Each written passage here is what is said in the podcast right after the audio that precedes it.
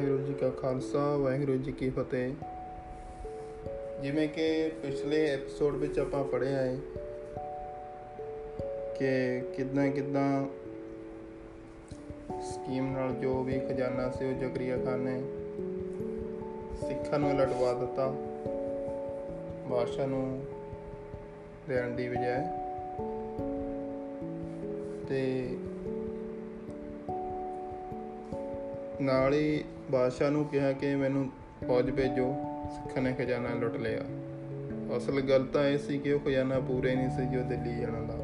ਅਗਰ ਉਹ ਖਜ਼ਾਨਾ ਦਿੱਲੀ ਚਲੇ ਜਾਂਦਾ, ਉਹਨੂੰ ਪਤਾ ਲੱਗਦਾ ਕਿ ਖਜ਼ਾਨਾ ਪੂਰਾ ਨਹੀਂ, ਫਿਰ ਹੋਰ ਮੰਗਦੇ। ਤੇ ਇੱਥੇ ਤੱਕ ਆਪਾਂ ਇਹ ਪੜ ਚੁੱਕੇ ਸੀ ਇਤਿਹਾਸ। ਤੇ ਇਸ ਤੋਂ ਅੱਗੇ ਜੋ ਹੋਇਆ, ਉਹ ਆਪਾਂ ਇਹ ਐਪੀਸੋਡ ਨੰਬਰ 7 ਵਿੱਚ ਪੜਾਂਗੇ ਜ਼ਕਰੀਆ ਖਾਨ ਨੇ ਬਾਦਸ਼ਾਹ ਨੂੰ ਲਿਖਤਾ ਸੀ ਕਿ ਮੈਂ ਸਾਰਾ ਬਕਾਇਆ ਕਰੋੜਾਂ ਰੁਪਏ ਜੋ ਵੀ ਮੈਂ ਉਤਾਰ ਦਿੱਤਾ, ਪਰ ਸਿੰਘਾਂ ਨੇ ਲੁੱਟ ਲਿਆ, ਸੋ ਮਦਦ ਵਾਸਤੇ ਫੌਜ ਭੇਜੋ। ਇਸ ਤੋਂ ਅੱਗੇ ਜੋ ਜ਼ਕਰੀਆ ਖਾਨ ਸੀ, ਉਹ ਗੁੱਸੇ ਹੋਇਆ। ਉਹਨੇ ਗੁੱਸਾ ਖਾ ਕੇ ਬਾਦਸ਼ਾਹ ਨੇ ਨਜੀਬ ਖਾਨ, ਸਫਦਰ ਖਾਨ, ਜ਼ਫਰ ਖਾਨ ਤੇ ਹੋਰਾਂ ਨੂੰ 20000 ਫੌਜ ਦੇ ਕੇ ਭੇਜਿਆ। ਫੌਜ ਤੇ ਆਪੜਨ ਤੋਂ ਪਹਿਲਾਂ ਹੀ ਕੁਝ ਸਿੱਖ ਪਹਾੜਾਂ ਵਿੱਚ ਲੁਕ ਗਏ ਤੇ ਕੁਝ ਬੀਕਾਨੇਰ ਜਾ ਵੜੇ। ਸ਼ਾਹੀ ਫੌਜ ਨੇ ਹਿੰਦੂਆਂ ਦੇ ਕਿਰਤੀ ਸਿੱਖਾਂ ਉੱਤੇ ਸਾਰਾ ਗੁੱਸਾ ਕੱਢਿਆ ਤੇ ਉਜੜੇ ਹੋਏ ਦੇਸ਼ ਨੂੰ ਹੋਰ ਤਬਾਹ ਕਰ ਦਿੱਤਾ। ਸ਼ਾਹੀ ਫੌਜ ਦਿੱਲੀ ਨੂੰ ਵਾਪਸ ਮੁੜੀ ਤਾਂ ਸਿੰਘ ਪੰਜਾਬ ਵਿੱਚ ਫੇਰ ਆ ਗਏ। ਇਸ ਵਾਰੀ ਪਹਿਲਾਂ ਨਾਲੋਂ ਵਧੇਰੇ ਕਰੜੇ ਹੱਥ। ਮਾਰਤਾੜ ਕਰਨ ਲੱਗੇ। ਇਲਾਕੇ ਦੇ ਚੁਗਲ ਚੌਧਰੀਆਂ ਨੂੰ ਚੰਗੀ ਤਰ੍ਹਾਂ ਸੋਧਿਆ ਤੇ ਜੋ ਹਿੰਦੂ ਧੱਕੇ ਨਾਲ ਮੁਸਲਮਾਨ ਕੀਤੇ ਗਏ ਸੀ, ਉਹਨਾਂ ਨੂੰ ਸਿੰਘ ਸਜਾਇਆ। ਇਸ ਸਮੇਂ ਬਹੁਤ ਸਾਰੇ ਨਵੇਂ ਸਿੰਘ ਸੱਜ ਗਏ ਪੰਥ ਵਿੱਚ ਰਲੇ। ਸਿੰਘਾਂ ਨੇ ਸਾਰੇ ਇਲਾਕੇ ਵਿੱਚ ਉਹ ਤਰਥੱਲੀ ਮਚਾਈ ਕਿ ਸਭ ਕੋਲੋਂ ਗਿਣ ਗਿਣ ਕੇ ਬਦਲੇ ਲਏ।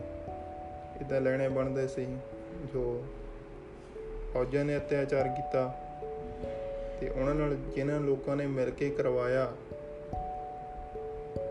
ਜਾਸੂਸੀਆਂ ਕੀਤੀਆਂ, ਉਹਨਾਂ ਤੋਂ ਬਦਲੇ ਲੈਣੇ ਬਣਦੇ ਸੀ। ਜ਼ਕਰੀਆ ਖਾਨ ਨੇ ਫਿਰ ਸਿੰਘਾਂ ਨੂੰ ਦਬਾਉਣ ਦਾ ਬੜਾ ਯਤਨ ਕੀਤਾ, ਪਰ ਸਾਰਾ ਤਾਣ ਲਾ ਕੇ ਵੀ ਉਹ ਇਸ ਵਾਰ ਸਫਲ ਨਾ ਹੋ ਸਕਿਆ। ਸਿੰਘਾਂ ਦੀ ਗਿਣਤੀ ਦੇ ਹੌਸਲੇ ਦੋਵੇਂ ਚੀਜ਼ਾਂ ਵੱਧ ਗਈਆਂ। ਕਈ ਵਾਰ ਉਹ ਲਾਹੌਰ ਦੇ ਬਾਜ਼ਾਰਾਂ ਤੱਕ ਲੁੱਟ ਮਾਰ ਕਰ ਜਾਂਦੇ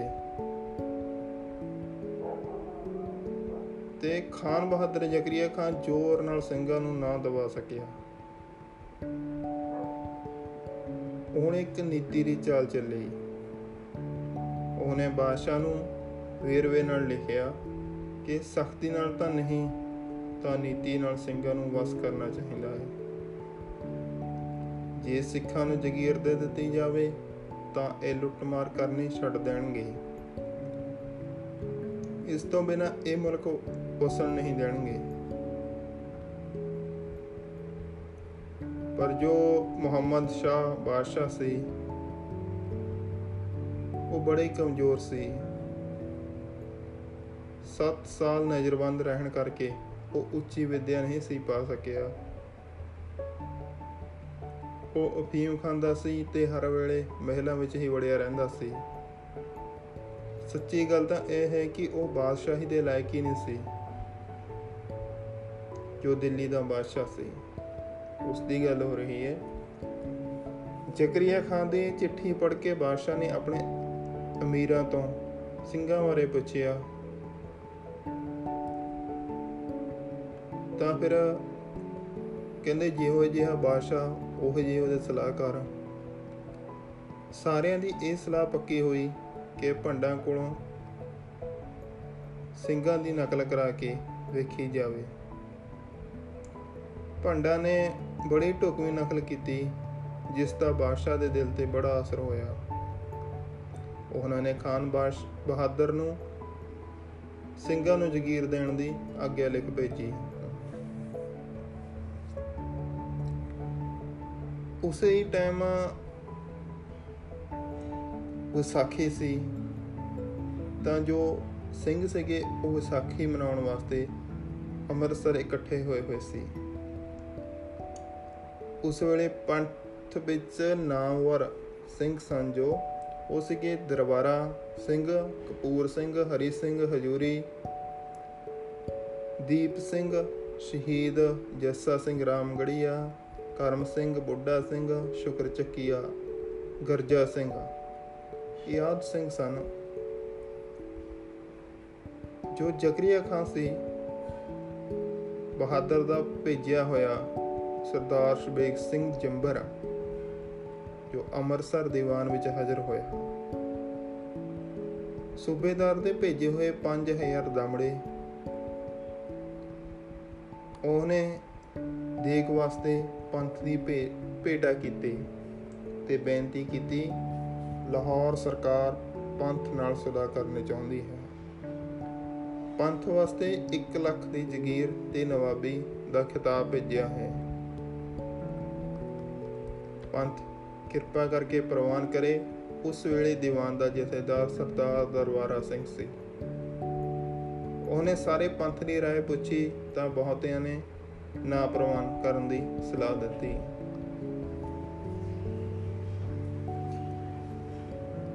ਸਰਦਾਰ ਸ਼ਬੇਗ ਸਿੰਘ ਨੇ ਫਿਰ ਬੇਨਤੀ ਕੀਤੀ, ਨੀਤੀ ਇਸ ਗੱਲ ਦੀ ਮੰਗ ਕਰਦੀ ਹੈ ਕਿ ਘਰ ਆਈ ਕੋਈ ਚੀਜ਼ ਨਾ ਮੋੜੀ ਜਾਵੇ। ਸੁਲਾ ਵਾਸਤੇ ਅਸਾਂ ਦਰਖਾਸਤ ਨਹੀਂ ਕੀਤੀ, ਸਗੋਂ ਪੰਜਾਬ ਸਰਕਾਰ ਨੇ ਕੀਤੀ ਹੈ। ਅਸਾਂ ਉਸ ਤੋਂ ਕੁਝ ਮੰਗਿਆ ਨਹੀਂ, ਸਗੋਂ ਉਸਨੇ ਪੰਥ ਤੋਂ ਡਰ ਕੇ ਭੇਟਾ ਭੇਜੀ ਹੈ। ਇਸ ਵਿੱਚ ਪੰਥ ਦੀ ਸ਼ਾਨ ਹੈ, ਨਿਰਾਦਰੀ ਨਹੀਂ। ਸੋ ਸਭ ਕੁਝ ਪ੍ਰਵਾਨ ਕਰ ਲੈਣਾ ਚਾਹੀਦਾ ਹੈ। ਸ਼ਬੀਕ ਸਿੰਘ ਦੀ ਸਲਾਹ ਸਰਬਸੰਮਤੀ ਨਾਲ ਮੰਨ ਲਈ ਗਈ।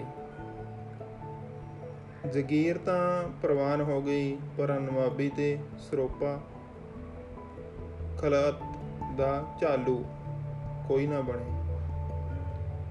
ਜਿਸ ਨੂੰ ਕਿਹਾ ਜਾਵੇ, ਉਹ ਨਾ ਕਰ ਦਵੇ। ਉਸ ਵੇਲੇ ਕਪੂਰ ਸਿੰਘ ਫੈਜ਼ਲਪੁਰੀਆ ਸੰਗਤ ਵਿੱਚ ਪੱਖਾ ਚੱਲ ਰਿਹਾ ਸੀ। ਸਾਰੇ ਪੰਥ ਨੇ ਇੱਕ ਆਵਾਜ਼ ਉਹਦਾ ਨਾਂ ਪੇਸ਼ ਕੀਤਾ। ਅੰਤ ਉਸ ਨੂੰ ਖਿਤਾਬ ਨਵਾਬੀ ਪ੍ਰਵਾਨ ਕਰਨਾ ਪਿਆ। ਉਸ ਦਿਨ ਤੋਂ ਉਸ ਨੂੰ ਨਵਾਬ ਕਪੂਰ ਸਿੰਘ ਕਹਿ ਕੇ ਬੁਲਾਇਆ ਜਾਣ ਲੱਗਾ। ਜਗੀਰ ਪਾ ਕੇ ਸਿੰਘ ਅੰਮ੍ਰਿਤਸਰ ਵਿੱਚ ਅਮਨ ਨਾਲ ਵਸਣ ਲੱਗ ਪਏ। ਸਭ ਦਾ ਲੰਗਰ ਪਾਣੀ ਇਕੱਠਾ ਹੁੰਦਾ। ਲੋੜਵੰਦ ਦੀ ਵਸਤਰ ਸ਼ਸਤਰ ਆਦਿ ਦੀ ਲੋੜ ਗੁਰੂ ਦੀ ਕੋਲਕ ਵਿੱਚੋਂ ਪੂਰੀ ਕੀਤੀ ਜਾਂਦੀ। ਗੋਲਕ ਵਿੱਚ ਤਿੰਨ ਤਰ੍ਹਾਂ ਦੀ ਆਮਦਨ ਆਉਂਦੀ। ਜਗੀਰ, ਚੜਾਵਾ ਤੇ ਸਿੱਖਾਂ ਦੀ ਕਿਰਤ ਕਮਾਈ। ਸਰਦਾਰਾਂ ਵਿੱਚ ਅਹੁਦਿਆਂ ਦੀ ਵੰਡ ਇਸ ਤਰ੍ਹਾਂ ਸੀ ਕਿ ਭਾਈ ਮਨੀ ਸਿੰਘ ਜੀ, ਗ੍ਰੰਥੀ ਦਰਬਾਰ ਸਾਹਿਬ, ਦਰਬਾਰਾ ਸਿੰਘ ਦੀਵਾਨ, ਨਵਾਬ ਕਪੂਰ ਸਿੰਘ, ਨਿਸ਼ਾਨ ਬਰਦਾਰ, ਗੁਰਬਖਸ਼ ਸਿੰਘ ਕੋਲ ਤੋਪਾਂ ਦੇ ਜੰਬੂਰੇ, ਹਰੀ ਸਿੰਘ ਲੰਗਰ ਦਾ ਜਥੇਦਾਰ, ਜੱਸਾ ਸਿੰਘ ਆਲੋਵਾਲੀਆ ਘੋੜਿਆਂ ਦੇ ਦਾਣੇ ਦਾ ਵਰਤਾਵਾ। ਦੀਵਾਨ ਅਤੇ ਨਵਾਬ ਦੇ ਸਲਾਹਕਾਰ ਹਰੀ ਸਿੰਘ ਹਜੂਰੀ, ਦੀਪ ਸਿੰਘ ਸ਼ਹੀਦ, ਜੱਸਾ ਸਿੰਘ ਰਾਮਗੜੀਆ, ਕਰਮ ਸਿੰਘ ਖੱਤਰੀ, ਬੁੱਢਾ ਸਿੰਘ ਸ਼ੁਕਰ ਚੱਕੀਆ, ਭੂਮਾ ਸਿੰਘ, ਗਰਜਾ ਸਿੰਘ ਆਦਿ ਸਨ। ਸਾਲ ਕੋ ਇਹ ਪ੍ਰਬੰਧ ਠੀਕ ਚੱਲਦਾ ਰਿਹਾ।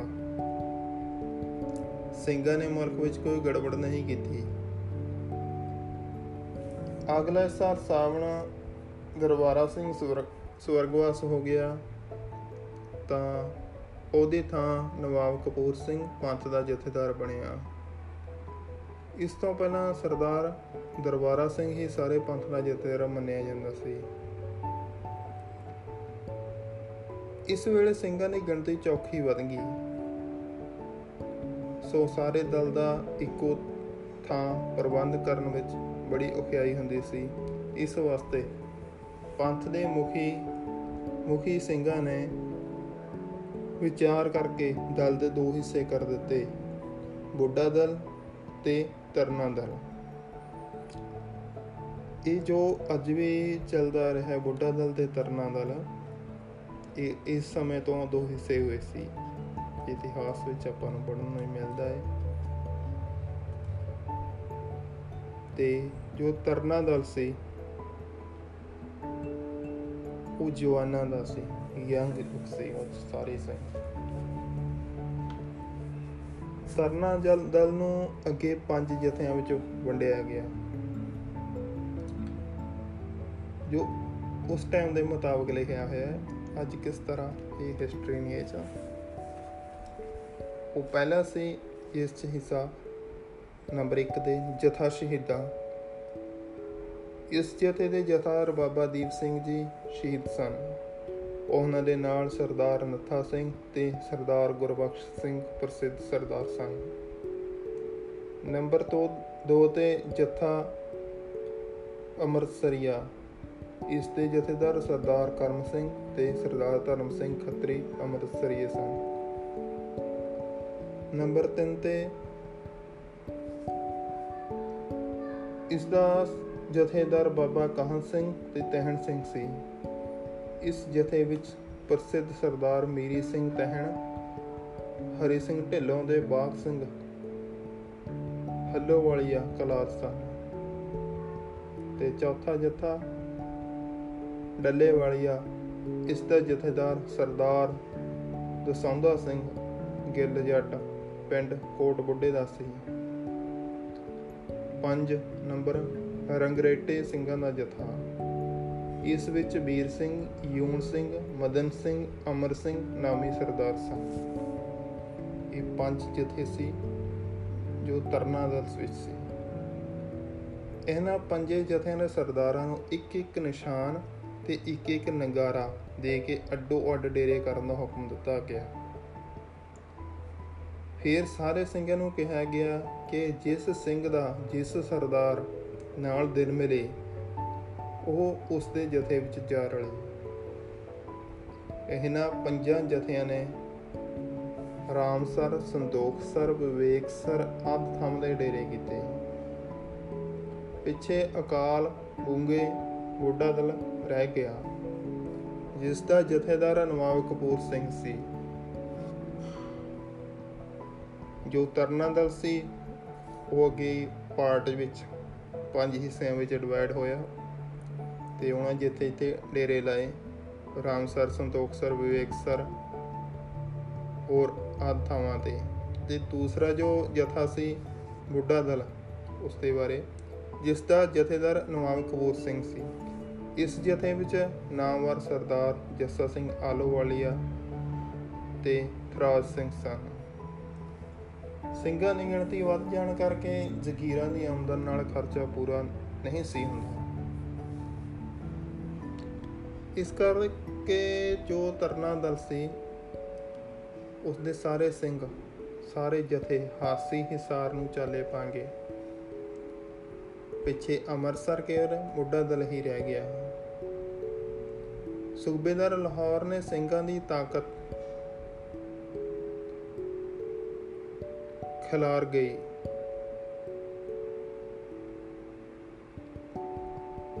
ਇਹ ਸਮਝ ਕੇ ਜਿਹੜੀ ਜ਼ਗੀਰ ਉਹ ਜ਼ਬਤ ਕਰ ਲਈ ਤੇ ਨਵਾਬ ਕਪੂਰ ਸਿੰਘ ਨੂੰ ਜਥੇ ਸਮੇਤ ਸਰਕਾਰੀ ਨੌਕਰੀ ਕਰਨ ਵਾਸਤੇ ਕਿਹਾ। ਸਿੰਘਾਂ ਨੇ ਸ਼ਰਤ ਪ੍ਰਵਾਨ ਨਾ ਕੀਤੀ। ਹੁਣ ਬੁੱਢੇ ਦਲ ਦੇ ਸਾਹਮਣੇ ਖਰਚ ਦਾ ਸਵਾਲ ਆ ਗਿਆ। ਹਰਿਮੰਦਰ ਸਾਹਿਬ ਦੇ ਚੜਾਵੇ ਤੋਂ ਤਾਂ ਖਰਚ ਪੂਰਾ ਨਹੀਂ ਸੀ ਹੁੰਦਾ ਤੇ ਨਾ ਫੌਜੀ ਵਿੱਚ ਚੜਾਵੇ ਤੋਂ ਖਰਚ ਲੈਣਾ ਹੀ ਮੰਨਦੇ ਸਨ।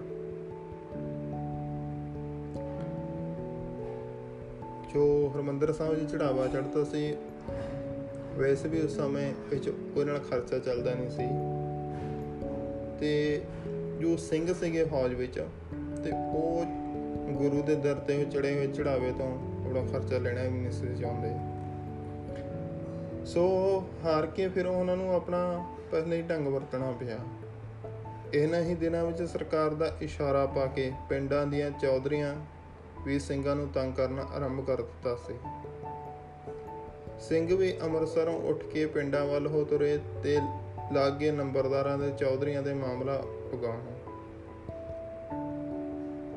ਜਿਹੜਾ ਪਿੰਡ ਡੰਗ ਕੇ ਲੰਗਰ ਜੋਗੀ ਰਸੀਦ ਦੇ ਦਿੰਦਾ, ਉਥੋਂ ਸਿੰਘ ਅਮਨ ਨਾਲ ਅੱਗੇ ਲੰਘ ਜਾਂਦੇ, ਜੋ ਅੱਗੇ ਜਵਾਬ ਦਿੰਦਾ ਜਾਂ ਲੜਦਾ ਝਗੜਦਾ ਉੱਥੇ ਬਲ ਨਾਲ ਲੁੱਟ ਲੈਂਦੇ। ਇਸ ਤਰ੍ਹਾਂ ਲਗਭਗ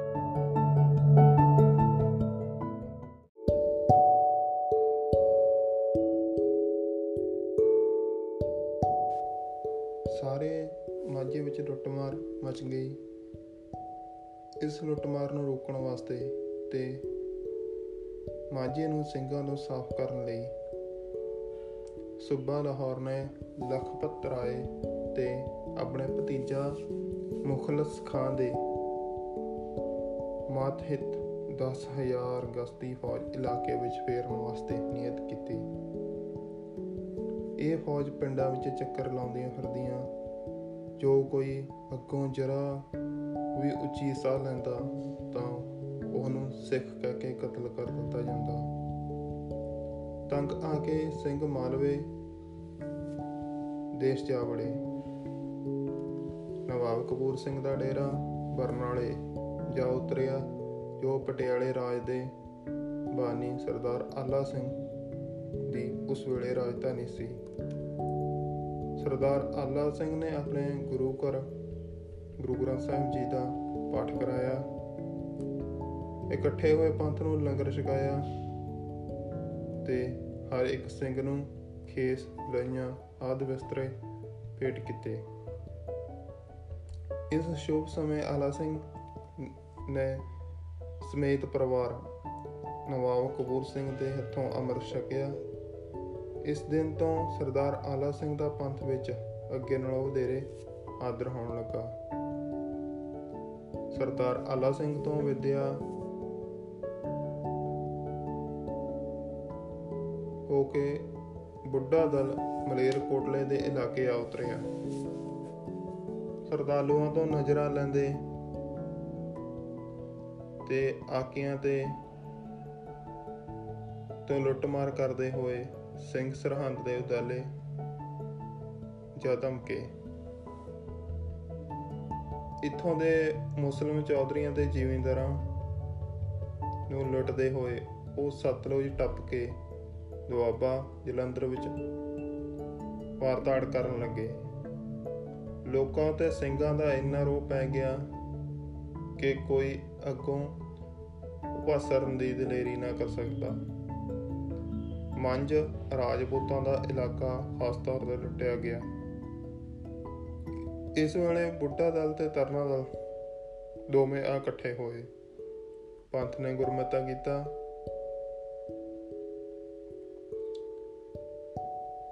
ਕਿ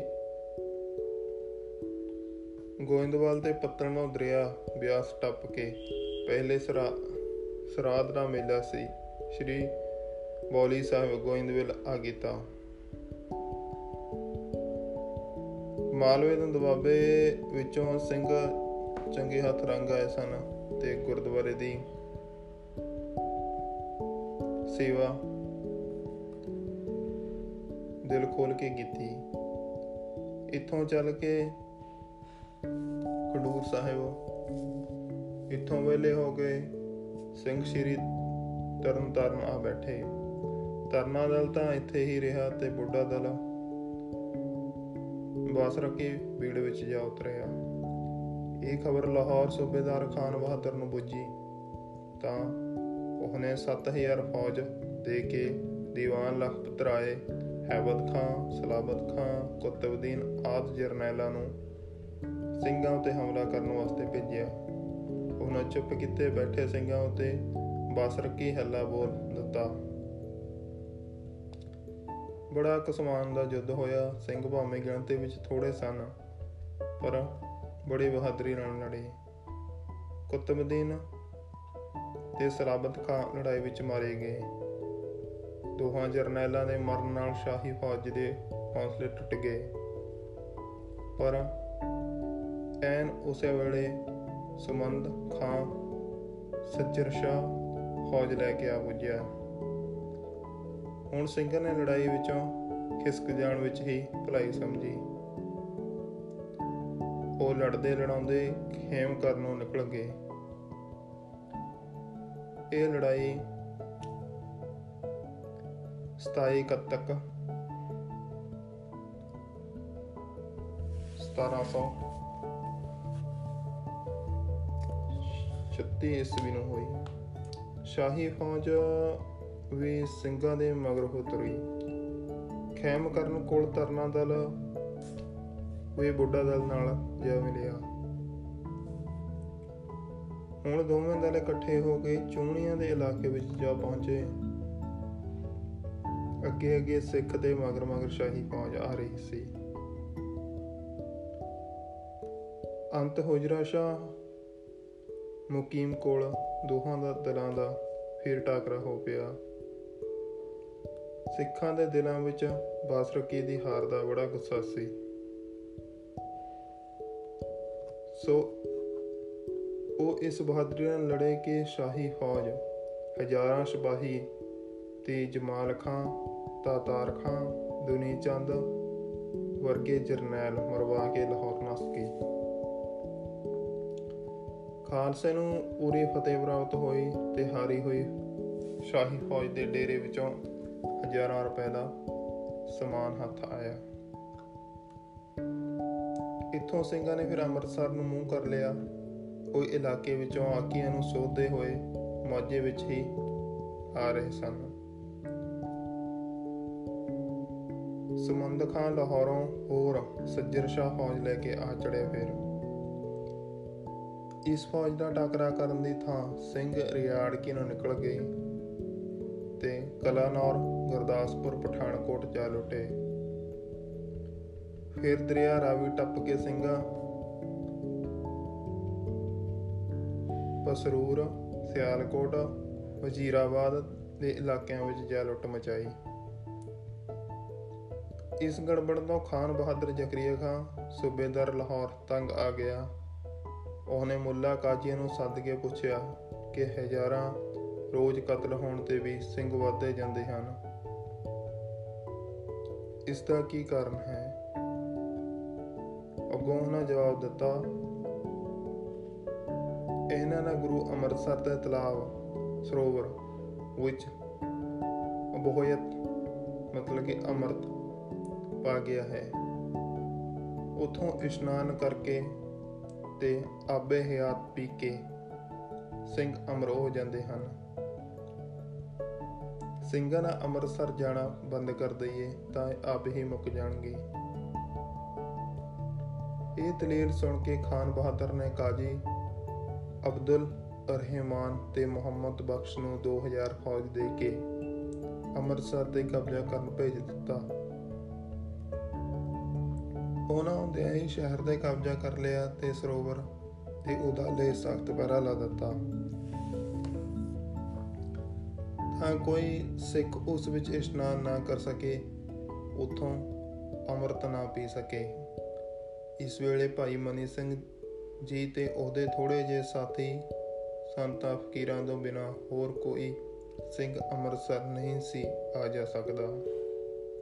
ਕਾਜੀ ਨੇ ਇੱਕ ਦਿਨ ਆਮ ਲੋਕਾਂ ਵਿੱਚ ਖਲੋ ਕੇ ਕਿਹਾ ਕਿ ਕੋਈ ਸਿੱਖ ਹੁਣ ਅੰਮ੍ਰਿਤਸਰ ਵਿੱਚ ਇਸ਼ਨਾਨ ਕਰ ਜਾਏ, ਤਾਂ ਮੈਂ ਉਹਨੂੰ ਸਿੰਘ ਸਮਝਾਂ।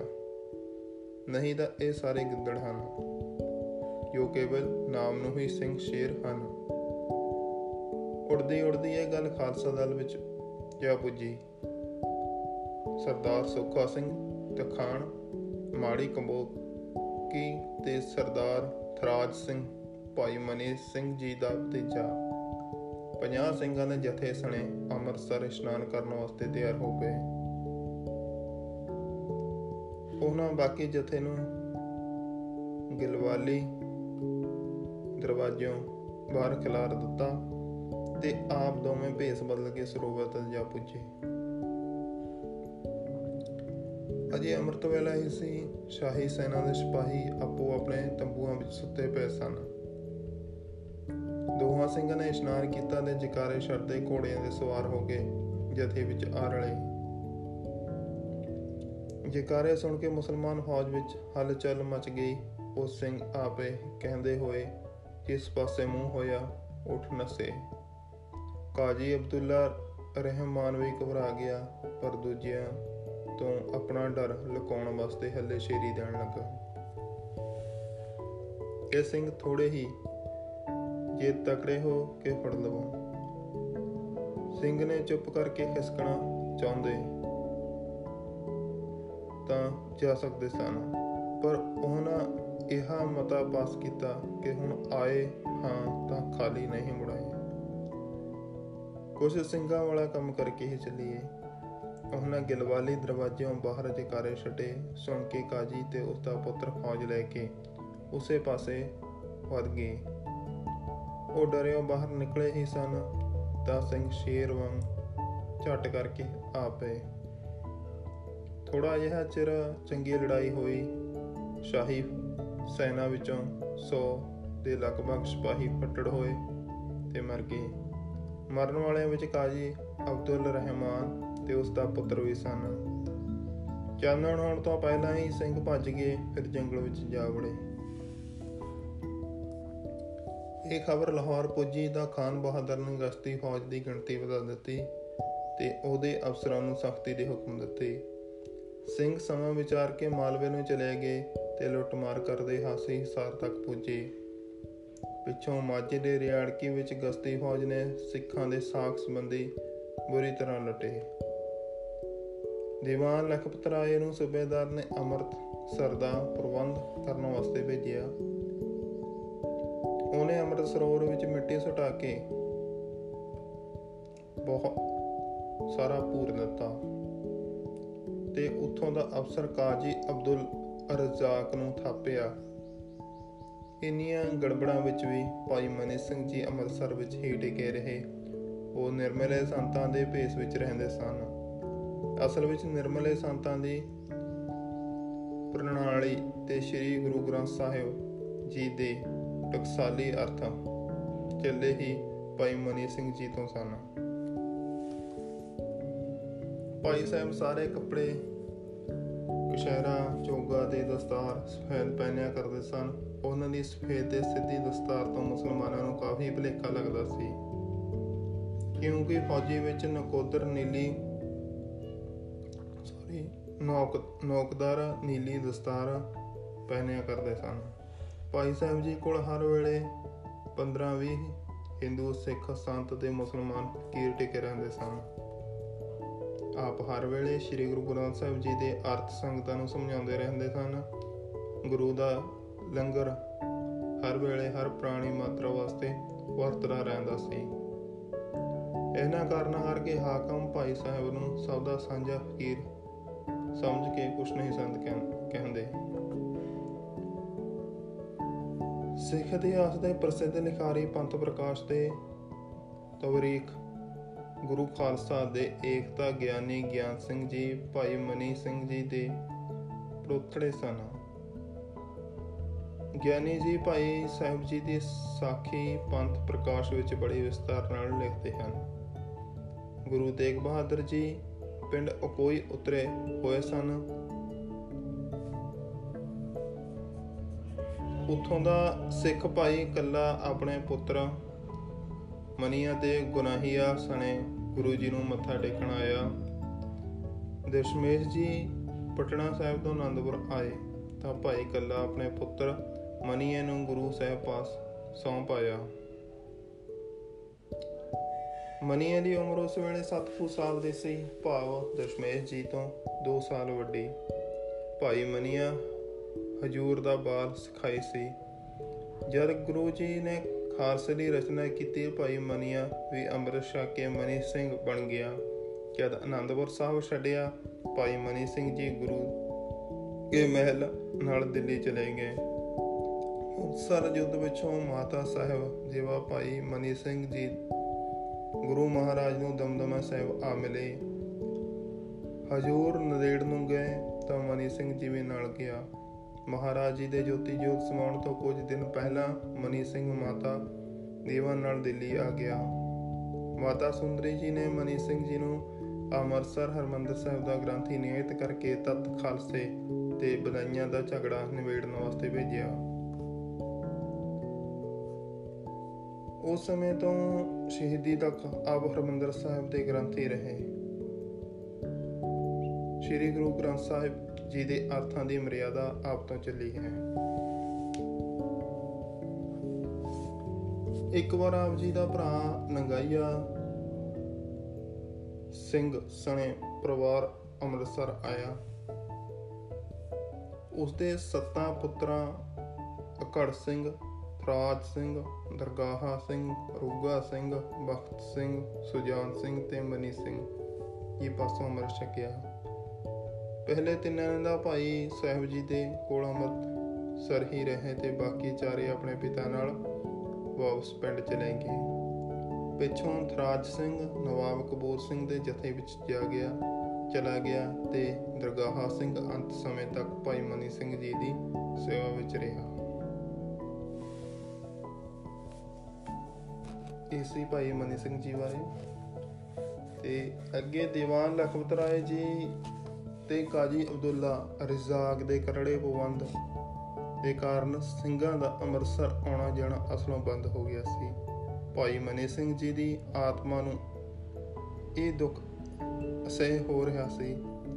ਉਹਨਾਂ ਦੇ ਦਿਲੀ ਰੀਸ ਸੀ ਕਿ ਕਿਸੇ ਬਹਾਨੇ ਅੰਮ੍ਰਿਤਸਰ ਵਿੱਚ ਪੰਥ ਦਾ ਇਕੱਠ ਕੀਤਾ ਜਾਏ। ਇਸ ਕਾਰਜ ਵਾਸਤੇ ਉਹਨਾਂ ਅੰਮ੍ਰਿਤਸਰ ਦੇ ਹਾਕਮ ਕਾਜੀ ਅਬਦੁੱਲਾ ਰਜਾਕ ਨਾਲ ਮਿਲਾਪ ਕੀਤਾ। ਫੈਸਲਾ ਇਹ ਹੋਇਆ ਕਿ ਮਨੀ ਸਿੰਘ ਜੀ ਦੀਮਣ ਦਾ ਮੇਲਾ ਕਰਨਾ ਬਦਲੇ 5000 ਰੁਪਏ ਠੇਕੇ ਵਜੋਂ ਸਰਕਾਰ ਨੂੰ ਦੇਣ ਤੇ 2000 ਵਾਢੀ ਵਜੋਂ ਕਾਜੀ ਅਬਦੁੱਲਾ ਰਜਾਕ ਨੂੰ 10 ਦਿਨ ਮੇਲਾ ਹੋਣ ਨਿਯਤ ਹੋਇਆ। ਇਹੀ ਫੈਸਲਾ ਹੋਇਆ ਕਿ ਸਿੰਘਾਂ ਦੇ ਅੰਮ੍ਰਿਤਸਰ ਆਉਣ ਉਤੇ ਸਰਕਾਰ ਵੱਲੋਂ ਕੋਈ ਰੁਕਾਵਟ ਨਹੀਂ ਹੋਵੇਗੀ। ਭਾਈ ਸਾਹਿਬ ਦਾ ਖਿਆਲ ਸੀ ਕਿ ਬੇਅੰਤ ਸੰਗਤਾਂ ਇਕੱਠੀਆਂ ਹੋਣਗੀਆਂ ਤੇ ਲੋੜ ਅਨੁਸਾਰ ਚੜਾਵਾ ਆ ਜਾਵੇਗਾ। ਸੋ 7000 ਹਾਕਮਾਂ ਨੂੰ ਦੇ ਕੇ ਬਚੇ ਚੜਾਵੇ ਨਾਲ ਹਰਮੰਦਰ ਸਾਹਿਬ ਦੀ ਸੇਵਾ ਕੀਤੀ ਜਾਵੇਗੀ। ਉਹਨਾਂ ਦੂਰ ਨੇੜੇ ਸੰਗਤਾਂ ਦੇ ਜਥਿਆਂ ਨੂੰ ਚਿੱਠੀਆਂ ਭੇਜੀਆਂ। ਉਧਰ ਉੱਥੇ ਵਸਣ ਵਾਲੇ ਸੰਤਾਂ ਤੇ ਹੋਰ ਸਰਦਾਲੂਆਂ ਨੇ ਸਰੂਰ ਵਿੱਚੋਂ ਮਿੱਟੀ ਕੱਢ ਕੇ ਖੂਹ ਜੋਗੇ ਪਾਣੀ ਭਰ ਦਿੱਤਾ ਤੇ ਉਤਸਵ ਦੀ ਤਿਆਰੀ ਵਿੱਚ ਲੱਗ ਪਏ। ਲਾਹੌਰ ਦੇ ਹਾਕਮਾਂ ਦਾ ਨੀਅਤ ਬਦਲ ਗਈ। ਉਹਨਾਂ ਨੂੰ ਇਹ ਬੁਰੀ ਸੋਚ ਸੋਚੀ ਕਿ ਉਸ ਸਮੇਂ ਸਾਰੇ ਸਿੰਘ ਸਰਦਾਰ ਇਕੱਠੇ ਹੋਣਗੇ ਕਿਉਂ ਨਾ ਉਹਨਾਂ ਸਾਰਿਆਂ ਨੂੰ ਇੱਥੋਂ ਫੜ ਕੇ ਦਿੱਲੀ ਭੇਜ ਦਿੱਤਾ ਜਾਵੇ। ਸੋ ਉਹਨਾਂ ਮੇਲੇ ਦਾ ਪ੍ਰਬੰਧ ਕਰਨ ਦੇ ਬਹਾਨੇ ਲੋੜ ਤੋਂ ਕਿਤੇ ਵੱਧ ਫੌਜ ਅੰਮ੍ਰਿਤਸਰ ਭੇਜ ਦਿੱਤੀ। ਫੌਜ ਦੀ ਬਹੁ ਗਿਣਤੀ ਤੇ ਨਵੇਂ ਆਏ ਅਫਸਰਾਂ ਦੇ ਰੰਗ ਢੰਗ ਤੋਂ ਭਾਈ ਸਾਹਿਬ ਜੀ ਅਸਲੀ ਗੱਲ ਸਮਝ ਗਏ। ਉਹਨਾਂ ਸਭ ਜਥਿਆਂ ਤੇ ਇਲਾਕਿਆਂ ਵਿੱਚ ਵੇਰਵਾ ਲਿਖ ਕੇ ਮੋੜਵੀਆਂ ਚਿੱਠੀਆਂ ਭੇਜ ਦਿੱਤੀਆਂ। ਕਿ ਸੰਗਤਾਂ ਨਾ ਆਉਣ, ਸੋ ਨਾ ਸੰਗਤਾਂ ਆਈਆਂ ਤੇ ਨਾ ਮੇਲਾ ਲੱਗਾ। ਕੇਵਲ ਥੋੜੇ ਜੇ ਉਦਾਸੀ ਨਿਰਮਲੇ ਸੰਤ ਤੇ ਮੁਸਲਮਾਨ ਸੂਫੀ ਫਕੀਰ ਹੀ ਇਕੱਠੇ ਹੋਏ। ਤਾਂ ਹਾਕਮਾਂ ਨੇ ਭਾਈ ਸਾਹਿਬ ਜੀ ਤੋਂ ਠੇਕੇਦਾਰ ਰੁਪਇਆ ਮੰਗਿਆ। ਭਾਈ ਸਾਹਿਬ ਜੀ ਨੇ ਖਰੀ ਖਰੀ ਕਹਿ ਸੁਣਾਈ ਕਿ ਤੁਸੀਂ ਆਪ ਹੀ ਬੇਲੋੜੀ ਫੌਜ ਭੇਜ ਗਏ ਮੇਲਾ ਲੱਗਣ ਹਟਾ ਦਿੱਤਾ। ਇਸ ਵਾਸਤੇ ਚੜਾਵਾ ਹੀ ਨਹੀਂ ਆਇਆ, ਤਾਂ ਅਸੀਂ ਠੇਕਾ ਕਿੱਥੋਂ ਦਈਏ? ਅੰਤ ਲਾਹੌਰ ਸਰਕਾਰ ਦੇ ਹੁਕਮ ਨਾਲ ਦੀਵਾਨ ਲਖਪਤ ਰਾਏ ਨੇ। ਭਾਈ ਮਨੀ ਸਿੰਘ ਜੀ ਨੂੰ ਅੰਮ੍ਰਿਤਸਰ ਤੋਂ ਕੈਦ ਕਰਕੇ ਲਾਹੌਰ ਸੂਬੇਦਾਰ ਦੇ ਪੇਸ਼ ਕੀਤਾ। ਭਾਈ ਮਨੀ ਸਿੰਘ ਜੀ ਸੂਬੇਦਾਰ ਖਾਨ ਬਹਾਦਰ ਦੇ ਪੇਸ਼ ਕੀਤੇ ਗਏ। ਭਾਈ ਸਾਹਿਬ ਜੀ ਨੇ ਠੇਕੇ ਦੀ ਰਕਮ ਭਰਨ ਨੂੰ ਅਸਮਰਥਾ ਪ੍ਰਗਟਾ ਦਿੱਤੀ ਤੇ ਮੇਲਾ ਨਾ ਲੱਗਣ ਦਾ ਦੋਸ਼ ਦੂਸ਼ਣ ਸਰਕਾਰ ਦੇ ਸਿਰ ਥਾਪਿਆ। ਤਾਂ ਨਵਾਬ ਦੇ ਹੁਕਮ ਦਿੱਤਾ ਕਿ ਜਾਂ ਮੁਸਲਮਾਨ ਹੋਣਾ ਪ੍ਰਮਾਣ ਕਰੋ ਜਾਂ ਕਤਲ ਹੋਣ ਲਈ ਤਿਆਰ ਹੋ ਜਾਵੋ। ਭਾਈ ਸਾਹਿਬ ਨੇ ਉੱਤਰ ਦਿੱਤਾ, ਖਾਨ ਬਹਾਦਰ, ਕਦੇ ਕਿਸੇ ਸਿੱਖ ਨੇ ਧਰਮ ਤਿਆਗਿਆ ਹੈ ਤਾਂ ਮੇਰੇ ਉੱਤੇ ਵੀ ਇਹ ਸਵਾਲ ਕਰ ਲੈਂਦੇ। ਸਿੱਖ ਧਰਮ ਦੇ ਅੰਗਣ ਨਾਲੋਂ ਜਾਨ ਦੇਣਾ ਚੰਗਾ ਸਮਝਦਾ ਹੈ। ਖਾਲਸਾ ਹਾਜ਼ਰ ਹੈ। ਕੋਲ ਬੈਠੇ ਕਾਜੀ ਤੋਂ ਪੁੱਛਿਆ ਗਿਆ ਤਾਂ ਉਸਨੇ ਭਾਈ ਮਨੀ ਸਿੰਘ ਜੀ ਦੇ ਬੰਦ ਕੱਟਣ ਦਾ ਫਤਵਾ ਦਿੱਤਾ। ਲਾਹੌਰ ਦੇ ਸਿੱਖਾਂ ਨੂੰ ਪਤਾ ਲੱਗਾ ਤਾਂ ਉਹਨਾਂ ਠੇਕਾ ਤਾਰਨ ਵਾਸਤੇ ਰਕਮ ਇਕੱਠੀ ਕੀਤੀ। ਉਹਨਾਂ ਭਾਈ ਸਾਹਿਬ ਨੂੰ ਪੁੱਛਿਆ ਤਾਂ ਉਹਨਾਂ ਇਸ ਤਰ੍ਹਾਂ ਜਾਨ ਬਚਾਉਣ ਦਾ ਇਨਕਾਰ ਕਰ ਦਿੱਤਾ। ਅੰਤ ਖਾਸ ਚੌਂਕ ਵਿੱਚ ਇੱਕ ਖੂਨੀ ਨਾਟਕ ਖੇਡਿਆ ਗਿਆ। ਜਲਾਦ ਤਲਵਾਰ ਦਾ ਵਾਰ ਗੁੱਟ ਉੱਤੇ ਕਰਨ ਲੱਗਾ। ਤਾਂ ਭਾਈ ਸਾਹਿਬ ਨੇ ਉਸ ਨੂੰ ਇਸ ਕਹਾਣੀ ਤੋਂ ਵਰਜਿਆ ਦੇ ਕਿਹਾ, ਆਪਣੇ ਮਾਲਕ ਦਾ ਹੁਕਮ ਪੂਰਾ ਕਰ। ਤੈਨੂੰ ਬੰਦ-ਬੰਦ ਕੱਟਣ ਦੀ ਆਗਿਆ ਹੈ। ਤੂੰ ਵੇਖਦਾ ਨਹੀਂ ਕਿ ਗੁੱਟ ਤੋਂ ਅੱਗੇ ਇੱਕ ਉਂਗਲ ਤੇ ਤਿੰਨ ਤਿੰਨ ਜੋੜ ਹਨ। ਸੋ ਤੂੰ ਹਰ ਇੱਕ ਜੋੜ ਵੱਖ-ਵੱਖ ਕਰਨਾ ਹੈ। ਅਨੋਖੀ ਸ਼ਹੀਦੀ ਸੀ ਜਲਾਦ ਸਰੀਰ ਦਾ ਬੰਦ-ਬੰਦ ਕੱਟ ਰਿਹਾ ਸੀ ਤੇ ਧਰਮੀ ਸੰਤ ਸ਼ਾਂਤੀ ਨਾਲ ਸਮਾਧੀ ਲਈ ਬੈਠਾ ਸੀ। ਇਹ ਕਾਰਾ ਦੇਖ ਕੇ ਲਾਹੌਰ ਦਾ ਹਰ ਦਰਦੀ ਦਿਲ ਕੁਰਲਾ ਉੱਠਿਆ। ਆਖਰੀ ਵਾਰ ਧੌਣ ਉੱਤੇ ਹੋਇਆ ਤੇ ਸਿਰ ਤੜ ਤੋਂ ਵੱਖ ਹੋ ਗਿਆ। ਲਾਹੌਰੀ ਸਿੱਖਾਂ ਵੱਲੋਂ ਭਾਈ ਸਿੰਘ ਜੀ ਦੇ ਟੁਕੜੇ ਹੋ ਚੁੱਕੇ ਸਰੀਰ ਦਾ ਸੰਸਕਾਰ ਕਿਲੇ ਦੇ ਚੜ੍ਹਦੇ ਦਰਵਾਜ਼ਿਓਂ ਬਾਹਰ ਕੀਤਾ ਗਿਆ, ਜਿੱਥੇ ਅਜੇ ਤੱਕ ਸਮਾਦ ਬਣੀ ਹੋਈ ਹੈ।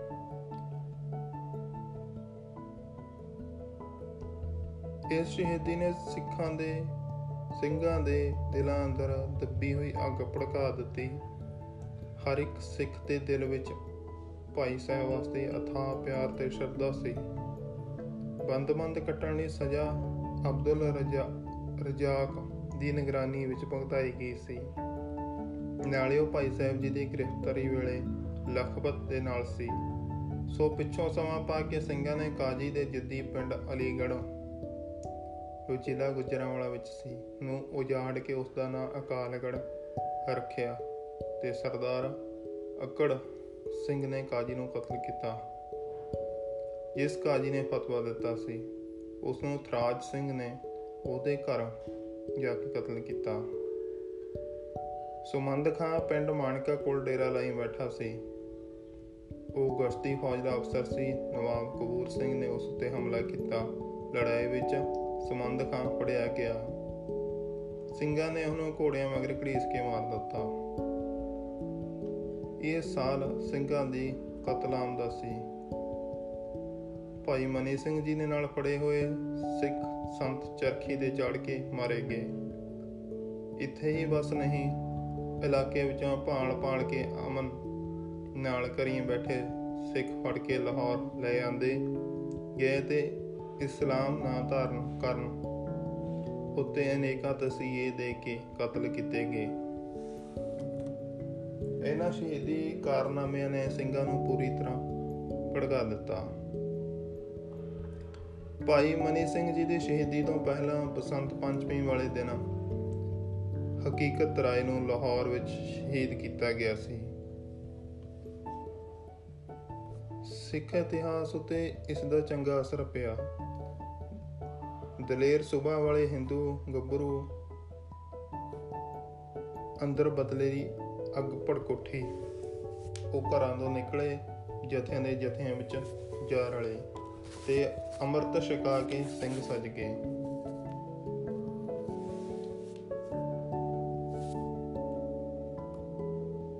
ਜੋ ਹਕੀਕਤ ਰਾਏ ਸਿਆਲਕੋਟ ਦੇ ਰਹਿਣ ਵਾਲੇ ਭਾਈ ਭਾਗਮਲ ਪੂਰੀ ਦੇ ਗੋਰਾਂ ਦਾ ਇੱਕੋ ਇੱਕ ਪੁੱਤਰ ਸੀ। ਉਹ ਛੋਟੀ ਉਮਰੇ ਹੀ ਵੰਡਾਲੇ ਵਿੱਚ ਸਰਦਾਰ ਕਿਸ਼ਨ ਸਿੰਘ ਦੀ ਲੜਕੀ ਦੁਰਗੀ ਨਾਲ ਵਿਆਹਿਆ ਗਿਆ ਸੀ। ਕਿਸ਼ਨ ਸਿੰਘ ਮਾਲ ਮਲ ਸਿੰਘ ਤੇ ਦਰ ਸਿੰਘ ਤਿੰਨ ਭਰਾ ਸਨ। ਹਕੀਕਤ ਰਾਏ ਦੇ ਨਾਨਕੇ ਵੀ ਸਿੱਖ ਸਨ।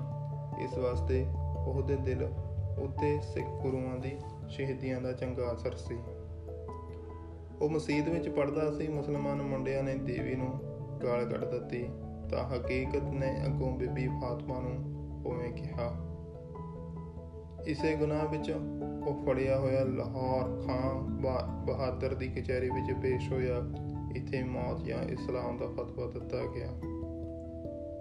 ਅੰਤ ਉਹ ਧਰਮੀ ਬੱਚੇ ਨੇ ਧਰਮ ਤਿਆਗਣ ਦੀ ਥਾਂ ਮੌਤ ਪ੍ਰਵਾਨ ਕੀਤੀ। ਪਿੱਛੋਂ ਸਿੰਘਾਂ ਨੇ ਇਸ ਜ਼ੁਲਮ ਦਾ ਪੂਰਾ ਬਦਲਾ ਲਿਆ। ਸਿਆਲਕੋਟ ਉੱਤੇ ਹਮਲਾ ਕਰਕੇ ਲੁੱਟ ਲਿਆ। ਜ਼ਾਲਮ ਖਾਂ ਕਾਜੀ ਫਤਵਾ ਦੇਣ ਵਾਲਾ ਮੌਲਵੀ ਸ਼ਹਿਰ ਦਾ ਹਾਕਮ ਅਮੀਰ ਬੈਗ ਤੇ ਚੁਣਵੇਂ ਮੁਸਲਮਾਨ ਮਾਰੇ। ਸਰਦਾਰ ਕਿਸ਼ਨ ਸਿੰਘ ਦਲ ਸਿੰਘ ਹਕੀਕਤ ਰਾਏ ਦੇ ਕਤਲਾਂ ਦੇ ਸਿਰ ਉੱਤੇ ਦੀ ਮਾਤਾ ਗੌਰਾਂ ਦੇ ਸਾਹਮਣੇ ਜਾ ਰੱਖੀ।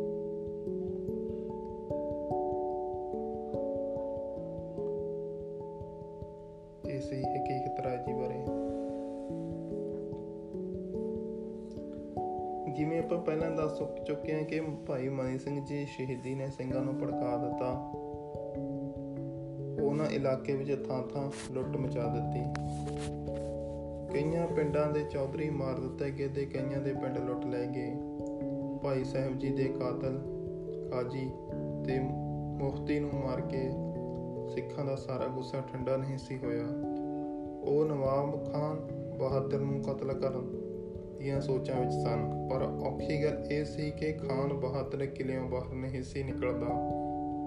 ਇੱਕ ਦਿਨ 2000 ਸਿੰਘ ਤੁਰਕੀ ਭੇਸ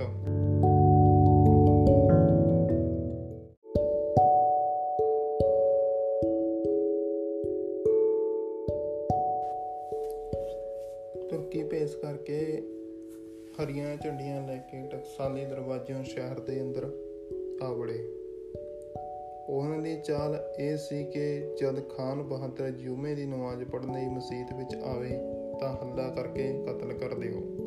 ਪਰ ਉਸ ਦਿਨ ਸੂਬੇਦਾਰ ਨਮਾਜ਼ ਪੜ੍ਹਨ ਕਿਲਿਆਂ ਬਾਹਰ ਨਾ ਆਇਆ। ਸੋ ਸਿੰਘਾਂ ਦੇ ਦਿਲ ਦੀ ਇੱਛਾ ਪੂਰੀ ਨਾ ਹੋਈ।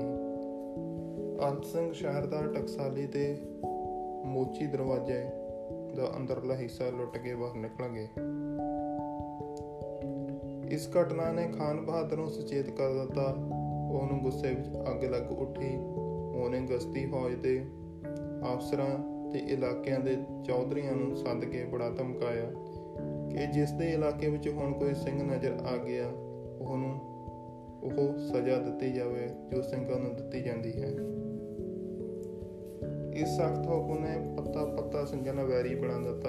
ਇੱਥੋਂ ਤੱਕ ਕਿ ਲਾਹੌਰ ਸਰਕਾਰ ਦੇ ਇਲਾਕੇ ਵਿੱਚ ਸਿੰਘਾਂ ਦਾ ਰਹਿਣਾ ਔਖਾ ਹੋ ਗਿਆ। ਉਹ ਨਸ ਕੇ ਮਾਲਵੇ ਵਿੱਚ ਜਾ ਵੜੇ ਤੇ ਕੁਛ ਤਾਂ ਜੈਪੁਰ, ਜੋਧਪੁਰ, ਬਿਕਾਨੇਰ ਆਦਿ ਰਿਆਸਤਾਂ ਵਿੱਚ ਜਾ ਪੁੱਜੇ। ਇਸ ਸਮੇਂ ਸਰਦਾਰ ਆਲਾ ਸਿੰਘ ਪਟਿਆਲੇ ਦੇ ਪੁੱਤਰ ਨੇ ਸਰਦਾਰ ਅਕੜ ਸਿੰਘ ਪਾਸੋਂ ਅੰਮ੍ਰਿਤ ਛਕਿਆ।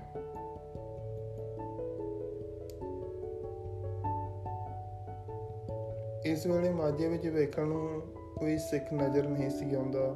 ਜੇ ਕੋਈ ਟਾਮਾ ਟਾਮਾ ਕਿਤੇ ਰਹਿ ਵੀ ਗਿਆ ਤਾਂ ਉਹ ਲੁਕ ਛਿਪ ਕੇ ਦੇਣ ਟਪਾਉਂਦਾ ਸੀ। ਕਿਤੇ ਕਿਸੇ ਦਾ ਸ਼ਾਹੀ ਬੰਦਿਆਂ ਨਾਲ ਟਾਕਰਾ ਹੋ ਪੈਂਦਾ, ਤਾਂ ਉਹ ਬਨਾਨਾ ਵਿੱਚ ਮਰਦਾ ਵਾ, ਲੜਦਾ ਮਰਦਾ।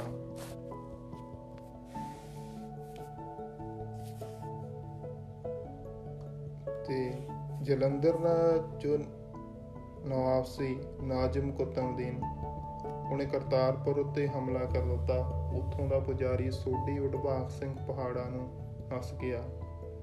ਕੁਤਬਦੀਨ ਨੇ ਗੁਰਦੁਆਰਾ ਥੰਮ ਸਾਹਿਬ ਸਾੜ ਦਿੱਤਾ ਦੇ ਗੁਰਦੁਆਰਿਆਂ ਦੇ ਵਿਹੜੇ ਵਿੱਚ ਗਾਂ ਹਲਾਲ ਕੀਤੀ। ਉਹਨੇ ਸਾਰਾ ਪਿੰਡ ਲੁੱਟ ਲਿਆ, ਉੱਥੋਂ ਦੀਆਂ ਕਈ ਹਿੰਦੂ ਦੇਵੀਆਂ ਫੜ ਕੇ ਨਾਜ਼ਮ ਜਲੰਧਰ ਲੈ ਗਿਆ। ਸਮਾਂ ਪਾ ਕੇ ਇਸ ਦਾ ਬਦਲਾ ਸਰਦਾਰ ਬੇਗ ਸਿੰਘ ਨੇ ਲਿਆ, ਪਿੰਡ ਢਿਲਵਾਂ ਕੋਲ। ਉਤਮਦੀਨ ਸ਼ਿਕਾਰ ਖੇਡਦਾ ਕਾਬੂ ਆ ਗਿਆ। ਸਿੰਘਾਂ ਨੇ ਹੱਲਾ ਕਰਕੇ ਨਾਜ਼ਮ ਨੂੰ ਫੜ ਲਿਆ ਤੇ ਜਿਉਂਦਾ ਅੱਗ ਵਿੱਚ ਸੜ ਦਿੱਤਾ। ਲੱਗਦੇ ਹੱਥ ਸਿੰਘਾਂ ਨੇ ਜਲੰਧਰ ਉੱਤੇ ਧਾਵਾ ਬੋਲ ਕੇ ਸ਼ਹਿਰ ਦਾ ਬਹੁਤ ਸਾਰਾ ਹਿੱਸਾ ਲੁੱਟ ਲਿਆ। ਮੁਸਲਮਾਨਾਂ ਦੀ ਕੈਦ ਵਿੱਚੋਂ ਹਿੰਦੂ ਦੇਵੀਆਂ ਛੁਡਾ ਕੇ ਘਰੋਂ ਘਰੀ ਪਹਿਚਾਈਆਂ।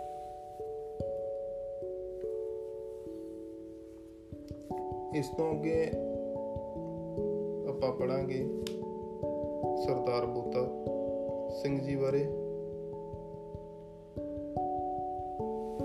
ਜਿਨ੍ਹਾਂ ਨੇ ਸ਼ਹੀਦੀ ਦਿੱਤੀ ਸੀ,